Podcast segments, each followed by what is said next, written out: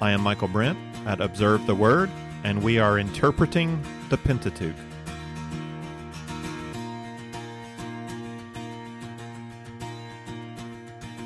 This is going to be a different kind of lesson. I'm pausing our interpretation of the books of Moses to address some questions about the historicity of the Pentateuch and the contribution of ancient Near Eastern literature to our understanding of the biblical text. If you'd rather stay in the biblical study of the Pentateuch, feel free to skip ahead to lesson 9, where we begin our look at the book of Exodus. You'll not miss any significant aspect of the story if you do skip ahead. If you would like to get some more background information on types of literature in the ancient Near East and how that literature helps us read our Bible, then stay with me for this lesson. I've been listening to the Hardcore History podcast by Dan Carlin, He's great at reading a wide range of historians on a given topic and then bringing it all together with enthusiasm and insight. His series that I've just started is King of Kings. It's about Cyrus the Great of Persia. And Carlin tells the story of Thermopylae and the 300 Spartan warriors who stood up to the entire Persian army. What interests me is how Carlin uses his references. For most of the story, he relies on Greek historian Herodotus who was a toddler when the battle took place. So, though not a contemporary, he was quite close. Carlin tells how the 300 Spartans arranged themselves across the narrow pass of Thermopylae against the 1 million strong Persian army in this very cinematic kind of you shall not pass moment. And then Carlin adds in a quote taken from Plutarch. It's a great line. He calls it a Clint Eastwood quote the Persians tell the Spartans that if they lay down their weapons and shields, then they're all free to go. Nothing will happen to them. To which the Spartans respond, Come and get them. A little later in the podcast, Carlin gives a biblical view of the Persians by quoting the sack of Babylon that happens after the feast of Belshazzar. It's the handwriting on the wall passage from Daniel 5. And Carlin loves the passage, especially what the hand wrote, Mene, Mene, Tekel, Upharsin, which means numbered, numbered, weighed, divided. Carlin reads what Daniel tells Belshazzar Mene, God has numbered your kingdom and put an end to it. Tekel, you've been weighed on the scales and found deficient. Upharsin, your kingdom has been divided and given over to the Medes and Persians. Then Carlin makes this comment None of that's true, but that's how the Bible story goes. Wait a minute. In the story about the 300, you used a quote from Plutarch to put words in the mouths of the Spartans regarding their weapons. Come and get them. Well, Plutarch was a teenager during the Apostle Paul's missionary journeys. That's 500 years after the Battle of Thermopylae. And you present Plutarch's quote as part of the story without commenting on its truthfulness. Then, when you come to tell a story in the Bible, you make the comment that we know it never happened. And you say it in an offhand way as though all your listeners are going to agree. Well, of course, it's in the Bible. We know it's not true. It's a bit of interesting anti Babylonian PR.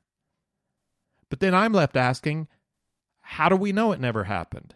You know, that's my first question. My second question is, why did Dan Carlin feel the need to make sure we knew he was not actually suggesting the biblical account is true. I doubt he believes that Plutarch's come and take them quote actually happened. What stands out to me is that he found no need to clarify about the truthfulness or lack of truthfulness of his Greek sources, and yet did feel this need to distance himself from the biblical account. Now, what is going on there? So I believe Dan Carlin is giving us a typical example of scholarly pressure to devalue the historicity of the Bible. And why does he do that? Is there solid evidence that the biblical story is fictitious? Carlin doesn't claim to be a historian or biblical scholar. He's recommunicating an attitude that is likely present in the scholars he's reading. And like Carlin, we could go to these scholars and get a lot of good historical information. We just need to be asking what are their presuppositions? Now, what leads them to this prejudice against the Bible as a historical source, especially when they're ready to accept so many other less well attested documents? This is the question I want to address. Now, Christians should have no fear at all over the finds of archaeology and all the interesting parallels and similarities we see in the Bible and in the ancient world. I love reading ancient flood myths and the creation stories and law codes and covenant examples, all that, that come outside of the Bible. Ancient history is not a threat to the Bible or to a Christian's walk with God. The interpretations of that history, however, can be a threat to the Christian worldview, especially when we take scholarly assertions as fact without recognizing the presuppositions that lead to those claims and interpretations about history. Why do we know that the biblical story of Belshazzar never happened? Why do we know that Moses didn't write the Pentateuch? Why do we know that Abraham is just a myth like King Arthur? What is the basis for such assertions? I don't think we know those things at all. We have good reason for believing in the historicity of Moses and Abraham and Belshazzar. What's our goal for this lesson? I'm not out to try to prove that the Bible is God's Word or prove the historicity of all the biblical stories. I don't think that's possible for any historical document. You know, we can show proofs that support the rationality of believing in the historicity of the Bible, but we can't absolutely prove that what we have is the accurate interpretation of a historical event. In the end, I've come to a decision myself, and to be forthright, I've come to a fixed conviction. I have as a basic presupposition this belief that the Bible is the Word of God and that the Bible is true on all events about which it speaks. It is true and truthful, factual, correct when it speaks about historical events. And I'm not out to prove that right now. I'm just telling you what my presupposition is. It is a belief supported by a number of factors, but ultimately resting on faith. We have to start somewhere as a foundation of knowledge, whether it's ourself, whether it's other scholars, whether it's something revealed from God. I start with these two truths God exists, and the Bible is His Word. So then, if proof of the Bible is not the goal, what is the goal? I have two goals in mind. My first goal is to address some of the scholarly presuppositions so that we grow in our discernment of reading scholarly discoveries and benefit from the good without swallowing the whole interpretation that might be given. For example, scholars agree that there are many ancient flood stories, several in the ancient Near East, and others throughout the world. That's agreed on. Nobody really disputes that. How to understand the origins of those stories is not agreed on. Though some scholars will present their interpretation as though it's fact. They'll tell you how the stories came to be, but that's theory coming out of their own presuppositions. The goal is to grow in our ability to learn from history without uncritically accepting an interpretation about the historical findings. My second goal is to help you grow as an interpreter of Scripture by better understanding the literature and culture in the Bible. In fact, this is where the more important benefit lies. Critics of the Bible raise some very good questions, and these challenges force us to consider more carefully what we have in the Bible. The study of ancient Near Eastern literature and culture has provided us with good answers to skeptical questions, but answering the critic is not the primary benefit. The primary benefit is that in the end, thanks to the critic, we understand the Bible better. They required us to do some hard work and some careful thinking. They're keeping us accountable to our claims about the Bible. That's a healthy thing.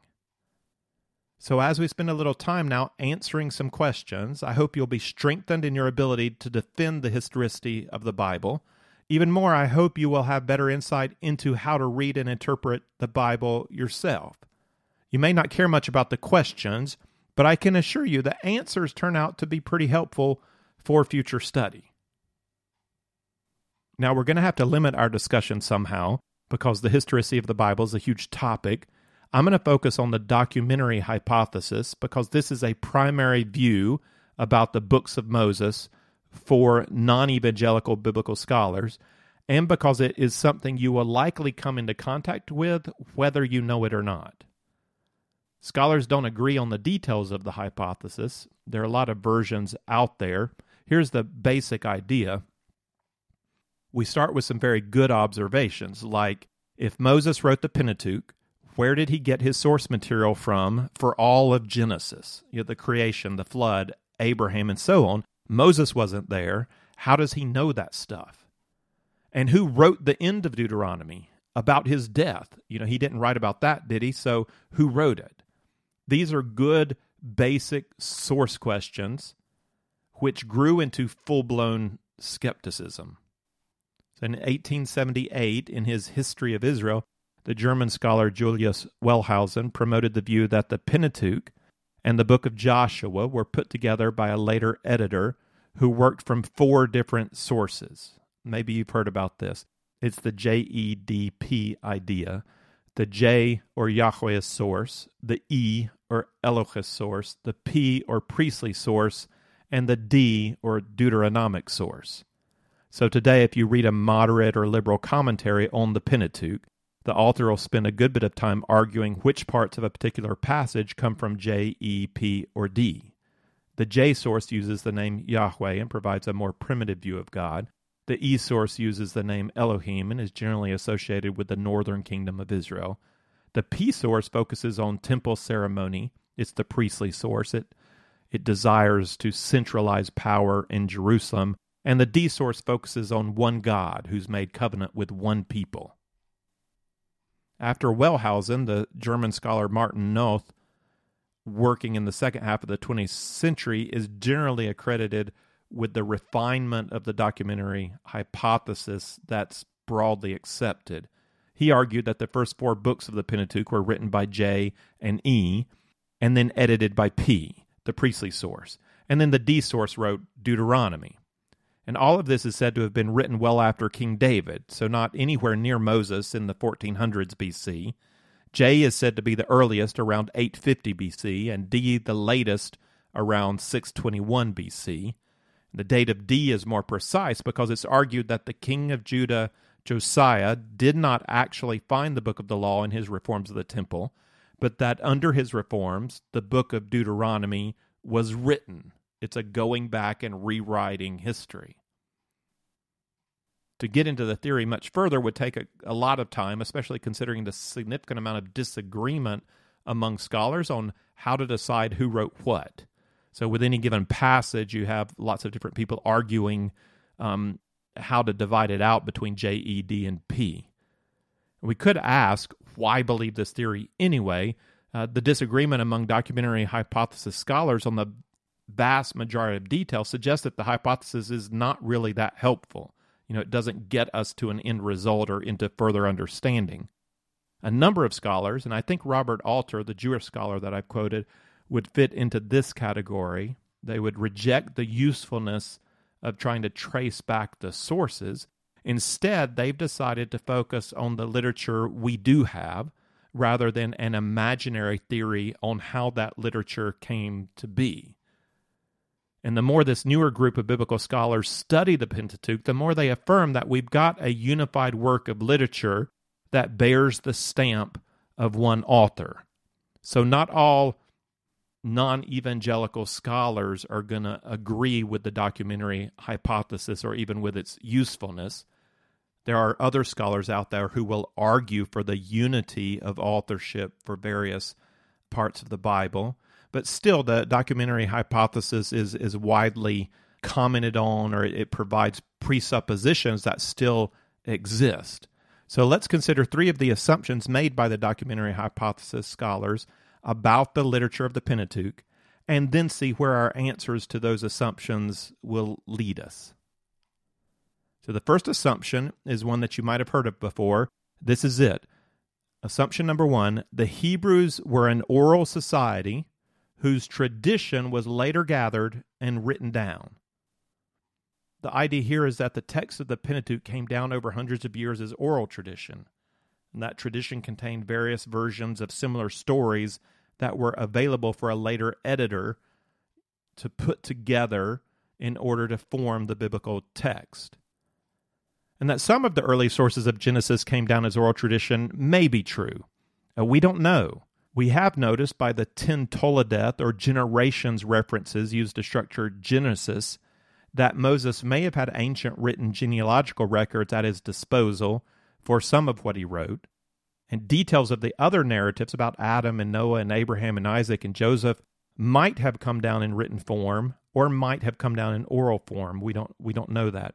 So the idea about oral transmission of sources prior to Moses might be a true theory, but to suggest that the Hebrews at the time of Moses must have passed down their traditions orally is to reject the cultural milieu in which the Bible says Moses lived. Let me explain that. In other words, major peoples all around Israel were writing things down during the time period of Moses.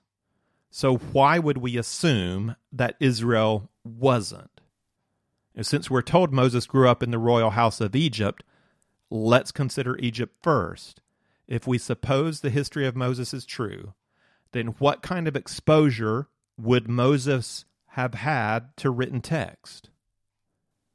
Well, Egypt was writing long before Moses. The pyramid texts predate him by 1500 to 1000 years. The tale of Sinuhe is a narrative story from Abraham's period there's wisdom literature, including advice from a father to son against adultery that looks very biblical. There are hymns, like the hymn to the sun, from Moses' own time period, which elevates one God above all others. There are royal records, including records of military campaigns written by officials out in the field, providing a parallel for how we might imagine Moses and some of his co officials, like Joshua, writing down events as they happened in the field. So here's our response to the assumption that the Pentateuch came down as oral tradition. By the time of the life of Moses, the empires of the ancient Near East were all producing written records.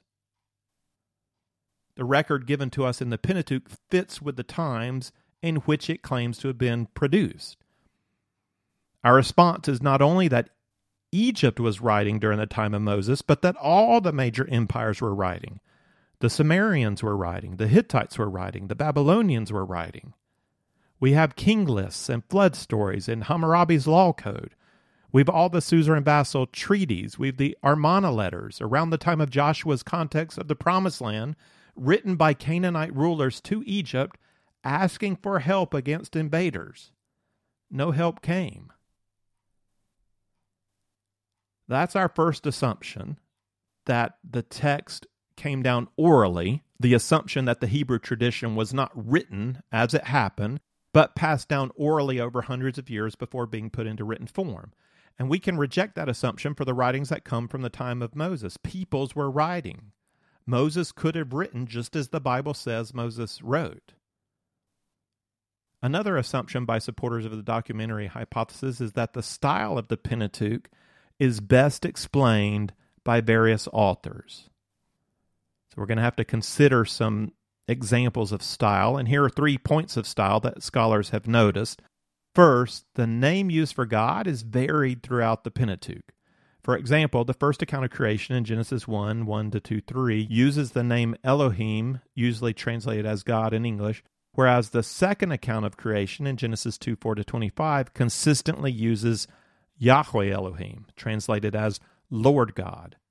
So why do that? Why just use the name Elohim in basically the first chapter and the name Yahweh in the second chapter? Well, some scholars suggested that one author wrote the first account, another author wrote the second account, and a third person put the two accounts together. Second, shifts occur in some texts between the first person and the third person.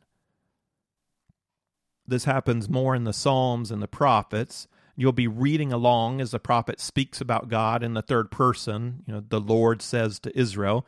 And then the text will switch to the first person I say to you, O Israel. And you're left for a moment wondering, who's the I? And then you figure out, oh, it's the Lord. It just switched. Well, for example, in Exodus 3:15, where Moses is supposed to tell the people, the Lord God has sent him, he then is to switch into the first person as though speaking for God and say, This is my name forever. This is my memorial name to all generations. So there's supposed to be a switch from third person about God to first person as though God is speaking directly. And to be honest, when I read that sort of thing, I just think, well, that's the style of the Bible. But some scholars think it indicates two different styles of two different writers one who wrote in first person and another who wrote in third person, and then they get mashed together by an editor. Third, repetition and doublets are used regularly. I mentioned the issue with doublets in our Isaac and Jacob lesson, where you have two stories of meeting a wife at a well, or two stories of lying about a wife, being your wife. And documentary scholars would say, see, two different authors producing different versions of a story put together later by an editor. Along with doublets, we frequently see direct repetition in biblical texts. For example, a person will repeat almost word for word what the Lord or some other person has said to them. Such as when Abraham's servant takes up five Bible verses in Genesis 24 37 to 41 to repeat exactly what Abraham had just said in verses 3 through 8 at the beginning of the chapter. In our day, that kind of repetition within the same chapter would be considered poor style. Even more difficult to swallow is the major repetition that happens in Exodus 36 to 40. I mean, this is typically where you stop reading Exodus, where the text repeats all the different materials needed to put together the tabernacle in the same language just used by God when he gave the vision of the tabernacle to Moses in chapters 25 to 30.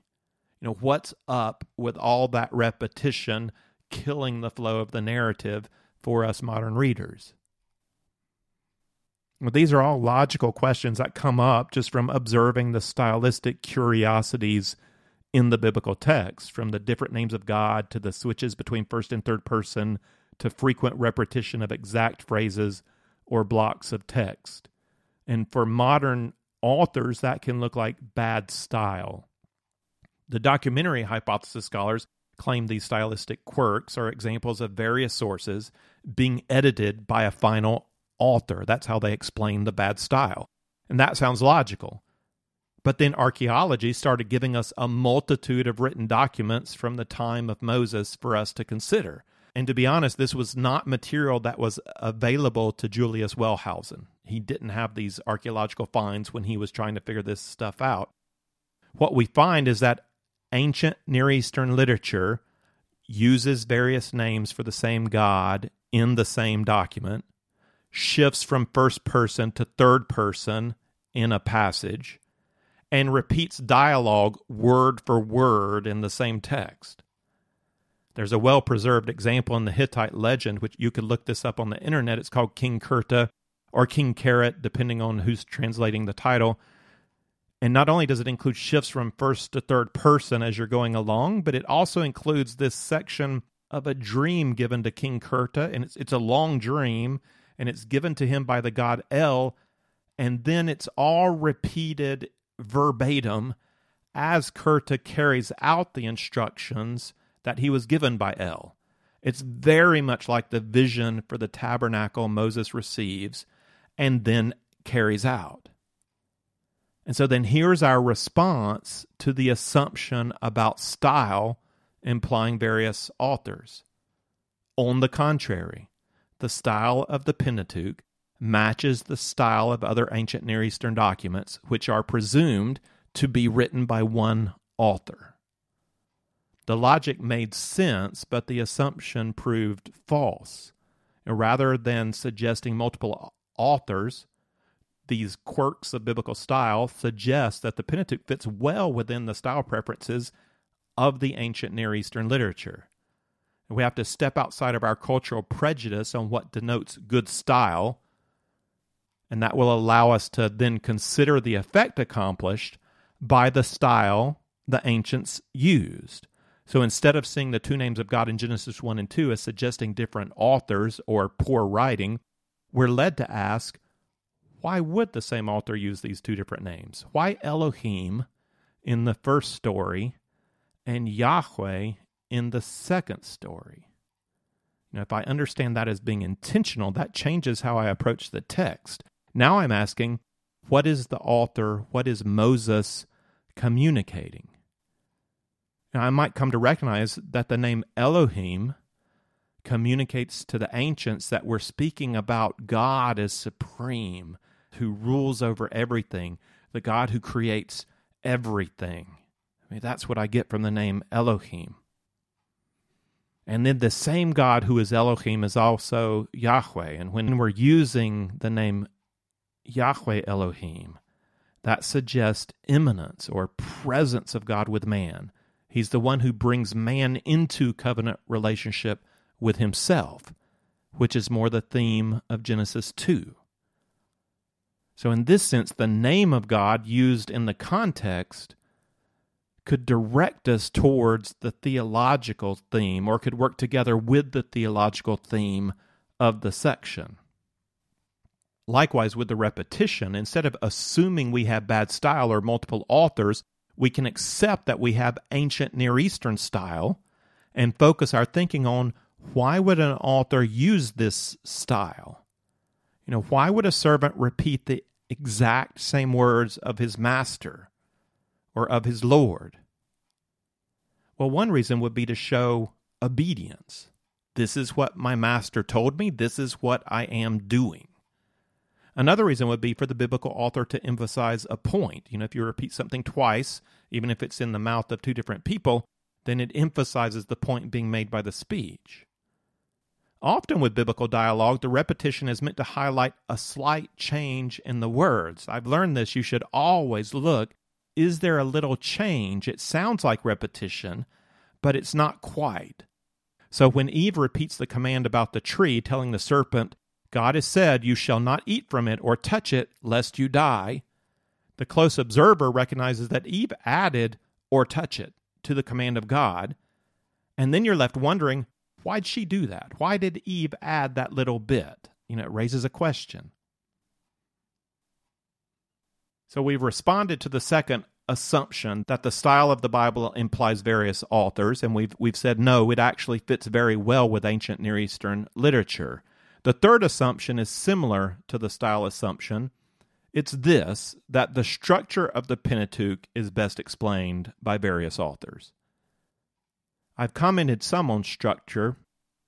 If you remember when we talked about the overlapping pattern that biblical authors sometimes use, such as in the story of Isaac overlapping the stories of Abraham and Jacob. That's in Genesis 24 to 26. And then there's also the presence of the Judah narrative in Genesis 38 right in the middle of the Joseph story. And if we consider this to be bad stitching together of various authors by an editor, we miss what Moses is doing with skillfully weaving Judah into the Joseph story, both as a foil to highlight the character of Joseph and also as the brother who will share with Joseph in the final prophecies regarding the firstborn. There's a reason that the Judah story is there. Ancient Near Eastern parallels can help us recognize these structures that maybe we're not used to in our modern day, and thereby help us better to interpret what the author is communicating. So here are two more examples. First, the use of suzerain vassal treaty form explains the unity of the various genres found in the book of Deuteronomy. One of the challenges we're going to see when we read Deuteronomy comes from the shift of genre through the whole book. You know, you think you're reading one thing, and then all of a sudden it becomes something else. You start with historical narrative, and then you move into something like sermon or theological reasoning, which then becomes a long list of laws before you shift into a chapter on curses and a chapter on blessings, after which you get more theological reasoning, and finally historical narrative, which includes a couple of hymns and a report of Moses' death. If this is the work of a final editor without any structuring principle, we'd have to say it's a pretty poor job of editing. So, what is the structuring principle? Well, there's more than one, and I'm going to give you one now. The other you're going to have to wait till we get to Deuteronomy. But 100 years ago, if you asked a biblical scholar what genre or literary form contains narrative, law, blessings, and curses, they would have said none. And we had no archaeological evidence of any such form. Now we have thousands of documents containing this mix of genre.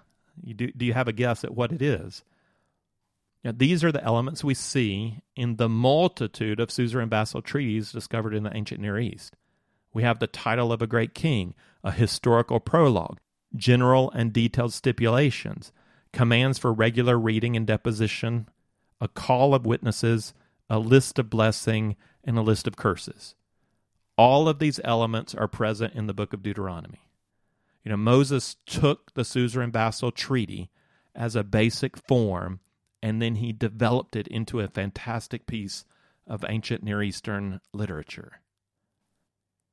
And interestingly, these are the elements of a second millennium suzerain vassal treaty, not a first millennium suzerain vassal treaty. Scholars have noticed a shift in the pattern from the second millennium to the first millennium. So before David, in the time of Abraham and Moses, you would encounter one form, and after David, during the time of the divided kingdom and the exile, you would encounter another form. The changes involved dropping out the historical prologue, dropping out the requirement of deposition and reading, and no more blessings. It was a streamlining of covenant. Forget our past relationship, who cares? Forget the blessings, and you can read it or not. That's up to you. You know, what we're left with is the king's title, call of witnesses, the stipulations, and the curses. Basically, do this law or I will curse you. That's what you get in the first millennium. And it's not the form that we recognize in Deuteronomy, which includes all the older elements, like the command for regular reading and deposition in Deuteronomy 31:10 and 25. A call to heaven and earth as witnesses in Deuteronomy 32:1, a historical prologue in chapters 1 through 3, and a list of blessings in 28 1 through 14. This is why this is important the documentary hypothesis theorizes that King Josiah had Deuteronomy written in 621 BC, about 400 years after this second millennium treaty form had become obsolete. So either Josiah's scribes produced a truly remarkable bit of historical fiction, or Deuteronomy was written according to the form of its times during the second millennium before David. The historical fact that has come to light in the discovery of all these ancient suzerain vassal treaty documents is that Deuteronomy fits 1400 BC and the time of Moses much better than 621 BC and the time of Josiah. That's the fact. How we interpret that fact is then up to us. Here's one final example about structure, and it's this Chiasm explains the repetitions found in the flood narrative while also showing the high level of unity in that story. The flood narrative in Genesis 6 9 to 9 19 really gets torn apart by the documentary hypothesis, with various parts attributed to the J source, other parts to the P source, and other parts to some final editor one of the observations that supposedly supports various authors is the requirement for Noah to take on board two pairs of all animals in chapter 6, and then the requirement in chapter 7 that he take on board seven pairs of clean animals. And for the life of me, I can't understand why this is proof of more than one author. Critics say this is evidence of two authors because the first author just knew about the two pairs, and then the second author wanted to make sure there were seven pairs of clean animals. But if that's the case, I say it's also evidence of poor editing. You know, it really wouldn't have been that hard for the editor to adjust one set of instructions to fit the other set of instructions so that they both match. So that either in chapter six we have two pairs plus seven pairs of clean animals, or in chapter seven we have two pairs plus seven pairs of clean animals. You can really easily put them together. But in the end, it's not really that much of a mystery after all. You know, why add the seven pairs of clean animals in chapter seven? Well, if we're going to sacrifice some lambs when we get out of the ark, we better have more than two. Now, that's not so hard to figure out. And I didn't need the author to tell me that in chapter 6. If he adds it in chapter 7, I can figure out what's going on. What we have in the flood account is not a stitching together of several stories. What we have is an artfully communicated, unified narrative. We're not trained to look for chiastic parallels in literature, so we often don't see this. Our Western training is much more linear. But once you start looking, once you start seeing biblical examples, then you begin to notice parallelism in the Bible. And when that happens, you start seeing it quite frequently because it's there a lot. For example, with the flood story, have you ever noticed that 40 days of rain is not the only use of the number 40 in the story? Probably not, because we know the Sunday school story and the 40 is just mentioned once. And so then when we read it, we don't even notice that there are two 40s. Or have you noticed the number 150? And that the number 150 is used twice. You know, as it turns out, the flood narrative is an 11 part chiasm. We start and end with a reference to Noah and his three sons. One reference to Noah and his sons would fit well with what we've seen throughout Genesis, but the double reference, that stands out. That's not happening throughout Genesis. So to see Noah and his three sons at the beginning and Noah and his three sons at the end suggests parallelism, and that gets us to start looking. You know, what do we see in between? In the second frame in 611 to 22, we have a vow to destroy the earth by flood and a promise of covenant. Then in 9 1 to 17, we have a promise never again destroy the earth by flood and the cutting of covenant. In the third frame, we have in 7 1 through 9 the family of Noah entering the ark and the clean animals being mentioned. Then in 8:15 to 22, the family of Noah exiting the ark and the clean animals being mentioned. In the fourth frame, we have in 710 to 16, 40 days of rain, and the mention of the year, month, and day. Then again in 8 6 to 14, another mention of 40 days after the appearance of the mountaintops, and the mention of the year, month, and day. Finally, in 717 to 24, the waters prevailing for 150 days, followed in 8 1b to 5 by the waters receding for 150 days. In the very center of the chiasm, we have these words in 8 1a But God remembered Noah and all the beasts and all the cattle that were with him in the ark.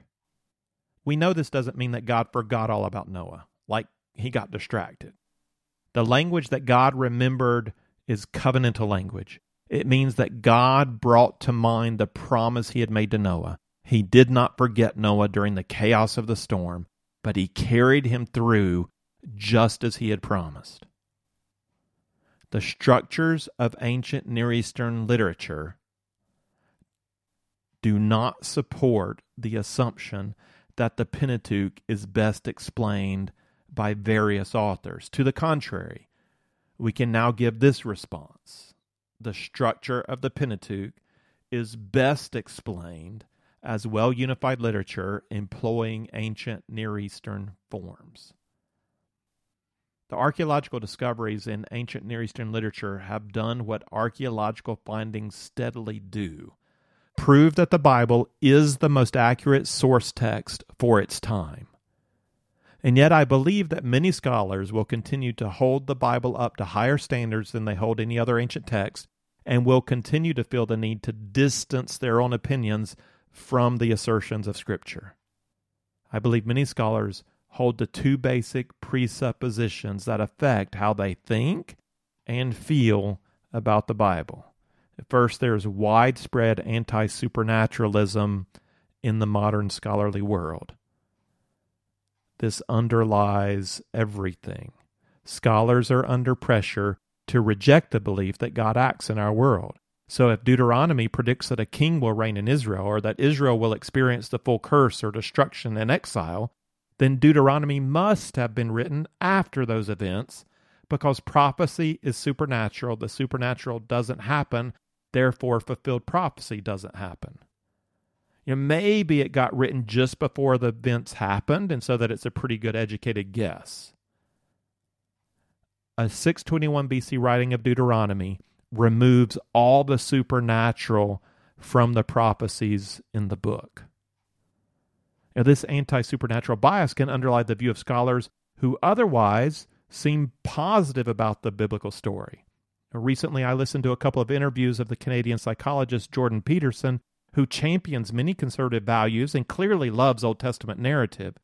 Yet as you listen closely, you discern that Peterson's view of God and the stories of the Bible align with a rejection of the supernatural.